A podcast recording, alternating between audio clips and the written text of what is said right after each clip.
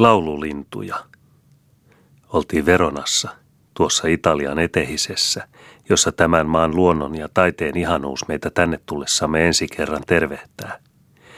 Siinä on Piazza del Erbe ikivanhoinen rakennuksineen, lorisevine kaivoineen. Toriossa aamuisin on kukkais, hedelmä ja vihannesmarkkinat somien telttojen alla, jossa liikkuu soreita, hauskoja ihmisiä ja kuuluu sointuvia huutoja ja lintujen lauluakin – Olin jostakin lukenut, että harvoin kuulee Italiassa lintujen laulua ja ihastuin. Kävi viserystä kohti ja tapasin peippoja, leivoja, sirkkuja, satakieliä häkin toisensa vieressä ja joka häkissä sokean linnun. Niiltä oli tulisilla neuloilla puhkaistu silmät, sitä varten, että paremmin laulaisivat. Näkevä lintu ei aina laula, mutta sokea, nälällä kiusattu laulaa kohta, kun ulos tuotuna tuntee päivän valon. Laulaa halusta ja ikävästä ja toivosta sitä nähdäkseen ja kutsuu siten näkevät luokseen. Sillä nyt on täällä niin kuin muuallakin metsästysaika käsissä, ja ne ovat nämä häkkeihin suljetut sokeat linnut myytäviä houkuttelulintuja, eläviä kuvia, joilta toisia ammutaan. Houkuttelulintu maksaa parikymmentä markkaa. Miksi niin kallis? Siksi, että niitä kuolee monta ennen kuin yhden operatsioni onnistuu. Toisessa myymälässä riippuu ammuttuja peippoja, hemppuja, satakieliä, sirkkuja ja leivosia, kauloistaan kimppuihin sidottuina, osoitteena siitä, että sokeat laulajat eivät ole turhaan säveliä virittäneet. Täällä Piazza del Erbellä, vanhalla roomalaisella foorumilla, josta Bedeker sanoo, että se on yksi Italian kauniimpia paikkoja, Einer der malerischen Plätze Italiens, on sen keskellä ikivanha marmorinen kaivorakennus, jonka muutamassa patsaassa on miehen korkeudella miehen kaulanpaksuinen ruostunut rautarengas. Se on vanha kaakinpuu, häpeäpaalu, jossa ennen muinoin pahantekijöitä seisotettiin. Tietäisin, kenen siihen seisomaan kytkisin, jos minulla olisi valta. On ihana paikka Firenzessä, vähän matkaa kaupungista – auringonpaisteinen mäenrinne, joka alhaalta ylös laelleen saakkaan viini- ja hedelmäpuutarhana. Siinä kasvaa omenia, viikunoita, persikoita, päärynöitä. Siinä nuokkuu sinisen ruskeita rypäleitä. Ylempänä mäen laella kuvastuvat tumma-vihreät sypressit ja vanhan linnan katonharjat sarastelevaa aamutaivasta vastaan. Ihailen sitä näköalaa ikkunastani, katselen sitä kuin kuvaa luonnon ja kulttuurin kihlautumisesta – sillä tuolla toisaalla on Firenze torneineen, kirkkoineen, kupoleineen.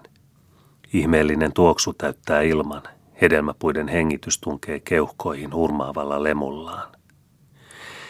Nyt siellä visertää lintu puutarhan keskessä, visertää niin kuin parhaana pesimisensä aikana, niin kuin majaa rakentaessaan suomalaisessa lehdossa. Jo kuuluu vastauksia, arkoja, epäileviä, aivan ikkunaan alta viikunapuusta – sen oksaan sisästä.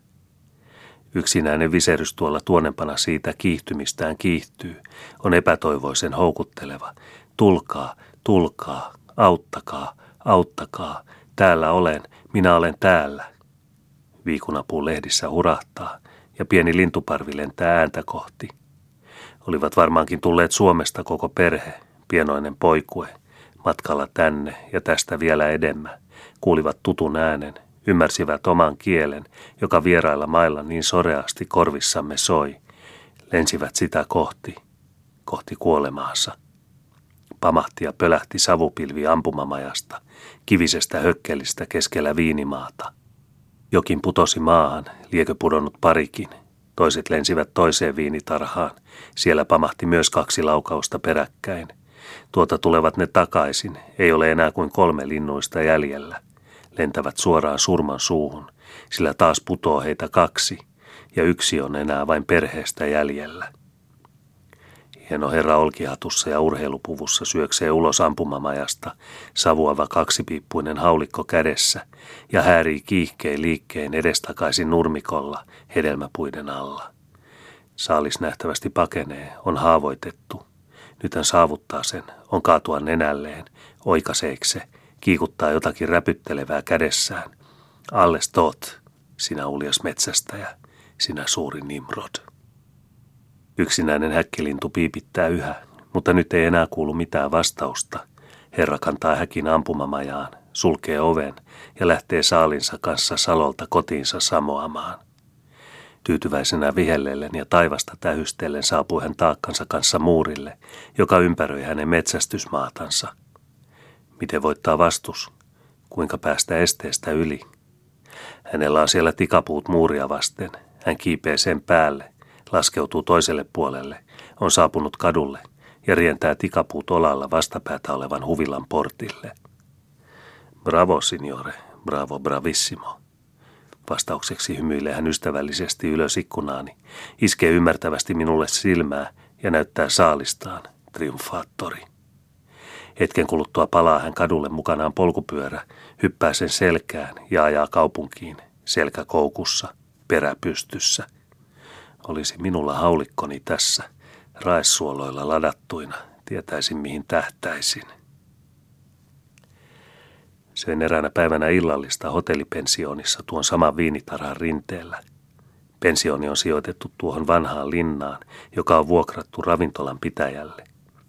Terveyttään ja sairauksiaan hoitavia sekä matkailijoita että firenzeläisiä elelee siellä nauttien syyskauden suloisesta ilmasta ja hienojen valikoitujen ateriain iloista viineineen, vihanneksineen, hedelmineen. Tahdoin nähdä tuotakin elämää kerran, kohota hetkeksi yliluokan piiriin työväen trattorioista.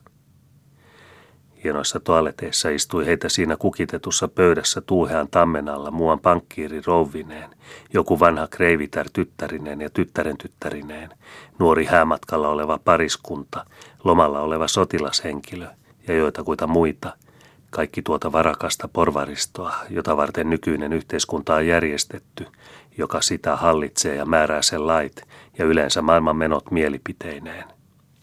Heillä on täällä joka päivä juhlaateria, ainakin meikäläisen kannalta katsottuna.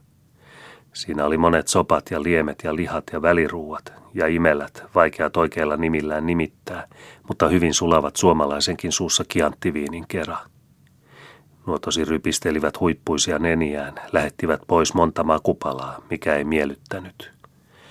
Minä ajattelin, että mies syöpi mitä saapi ja mitä hänelle Jumala antaa.